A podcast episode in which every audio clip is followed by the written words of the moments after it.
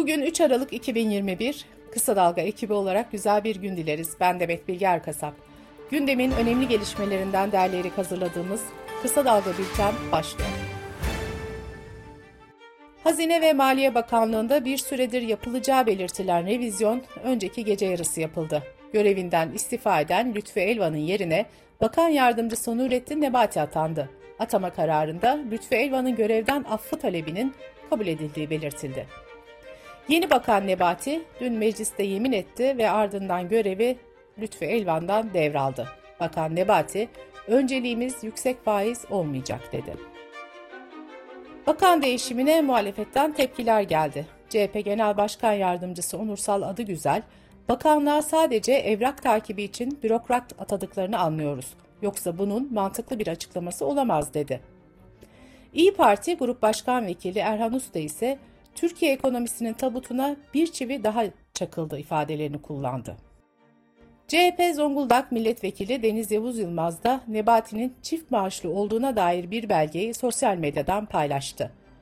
Nurettin Nebati an itibariyle ilk çift maaşlı bakan oldu diyen Yavuz Yılmaz, Nebati'nin Türk Telekom Yönetim Kurulu'nda olduğunu, iki yerden toplam 65.849 lira maaş alacağını söyledi. CHP lideri Kemal Kılıçdaroğlu market sahiplerine gönderdiği mektubun içeriğini paylaştı.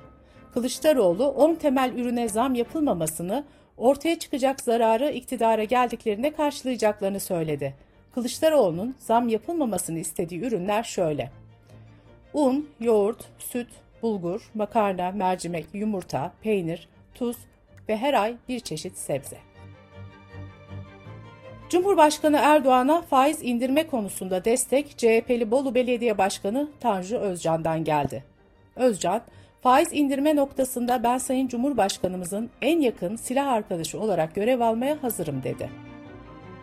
Altı Muhalefet Partisi'nin mecliste sürdürdükleri güçlendirilmiş parlamenter sistem çalışmalarında sona gelindi. Altı genel başkanın ortak bir açıklama yaparak Aralık ayı sonunda ya da yeni yılın ilk günlerinde özet bir metni kamuoyuyla paylaşması bekleniyor. Kadıköy'de polisin silahından çıkan kurşunla hayatını kaybeden set işçisi Çetin Kaya'nın ölümüne ilişkin polis memuru S.E. kasten öldürme suçundan tutuklandı. Hekimlere ek gösterge zammını öngören yeni maddeler mecliste grubu bulunan AKP, CHP, MHP, İyi Parti ve HDP'nin oylarıyla kabul edildi. Buna göre bütün pratisyen hekimlere 2500, uzman hekimlere, diş hekimleri dahil olmak üzere 5000 lira ek gösterge zammı öngörülüyor. Sağlık ve Sosyal Hizmet Emekçileri Sendikası ise maaş artışına tepki gösterdi. Sendikadan yapılan açıklamada hekimlere yönelik maaş artışı ayrım gözetilmeksizin tüm sağlık emekçileri için uygulansın denildi. Kırklareli'nin Vize ilçesine bağlı CHP'li Kıyıköy Belediye Başkanı Ender Sevinç, rüşvet ve usulsüzlük iddiasıyla çıkarıldığı mahkemede tutuklandı. Türkiye İnsan Hakları ve Eşitlik Kurumu bekar ve erkek olduğu gerekçesiyle kendisine ev kiralanmayan kişinin yaptığı başvuruda medeni hal ve cinsiyet temelinde ayrımcılık yasağının ihlal edildiğine hükmetti ve ev sahibine uyarı cezası verdi. Covid-19 haberleriyle bültenimize devam ediyoruz. Omikron varyantı Amerika ve Hindistan'a da sıçradı. Amerika'da tespit edilen ilk hastanın aşılarının tam olduğu ve sağlık durumunun iyiye gittiği belirtildi. Hindistan'da da dün iki hastada yeni varyant tespit edildi. Dünya Sağlık Örgütü'nün açıklamasına göre yeni varyant şimdiye kadar en az 23 ülkede görüldü. Avrupa Birliği Komisyonu Başkanı Ursula von der Leyen, AB'nin COVID-19'a karşı zorunlu aşılamayı göz önünde bulundurmasının vakti geldi dedi. Von der Leyen, Avrupa Birliği'nde çocuklara 13 Aralık itibariyle aşı yapılmaya başlanacağını da duyurdu. Dünya Sağlık Örgütü düşük aşı oranları ve düşük test sayılarının dünyada yeni varyantlara zemin hazırladığı uyarısında bulundu.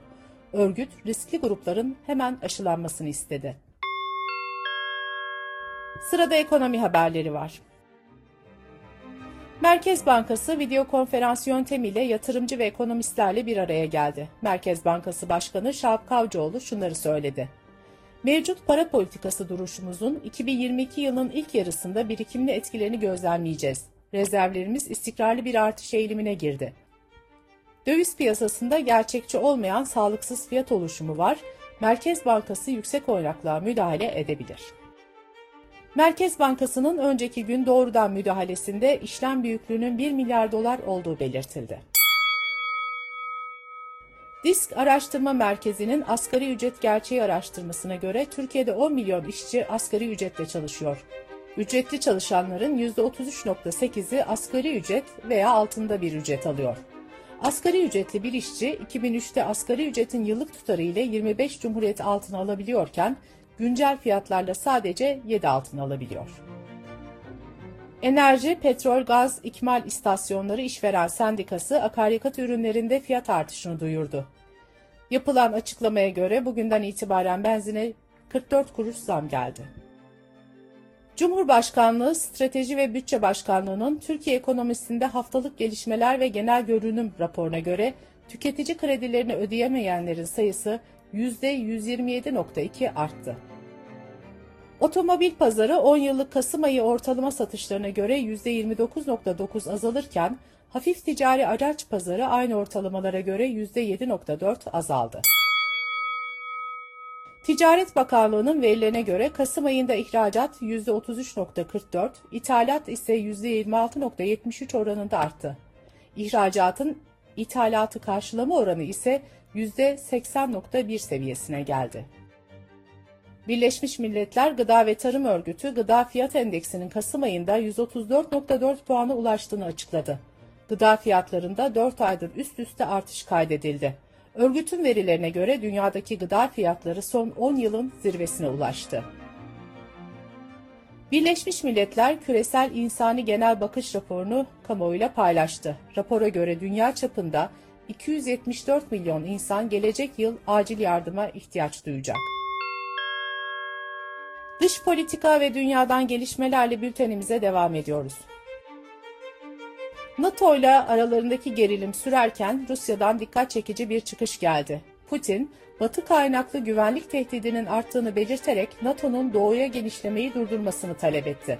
NATO askeri altyapısının Rus topraklarına çok yaklaştığını ve Ukrayna ordusunun doğu bölgelerine yığınak yaptığını belirten Putin, Rusya'nın batıdan giderek artan bir tehditle karşı karşıya olduğunu söyledi. NATO ise Rusya'yı Ukrayna'ya karşı askeri güç kullanmaması konusunda uyardı. Amerika'da bir polis memuru akülü tekerlekli sandalyedeki bir şüpheliye 9 el ateş ederek öldürdü. Polis görevden alındı. Polis memurunun öldürdüğü 61 yaşındaki kişinin alet çantası çalmakla suçlandığı belirtildi. Eski ABD Başkanı Trump, dünyayı şoke eden kongre baskınının bir ayaklanma değil protesto olduğunu savundu. Yeniden aday olacağının mesajını veren Trump, ülkeyi seviyorsanız başka seçeneğiniz yok dedi. Dünyanın en büyük eğlence şirketlerinden Walt Disney'e ilk kez kadın yönetim kurulu başkanı seçildi. 14 yıldır şirketin yönetim kurulu üyesi olarak görev alan Susan Arnold, 98 yıllık şirketin ilk kadın yönetim kurulu başkanı olacak. Bültenimizi kısa dalgadan bir öneriyle bitiriyoruz. Türkiye'de gündem ekonomi ekseninde devam ediyor. Mehveş Evin arka planda mor ekonomiyi anlatıyor. Kadınları gözeten daha eşitlikçi ekonomi politikaları neden gerekli ve nasıl uygulanabilir? Yeşil ekonomiyle ilişkisi de toplumun refahına katkısı ne olur sorularına yanıt arıyor. Kısa Dalga.net adresimizden ve podcast platformlarından dinleyebilirsiniz. Gözünüz kulağınız bizde olsun. Kısa Dalga Medya.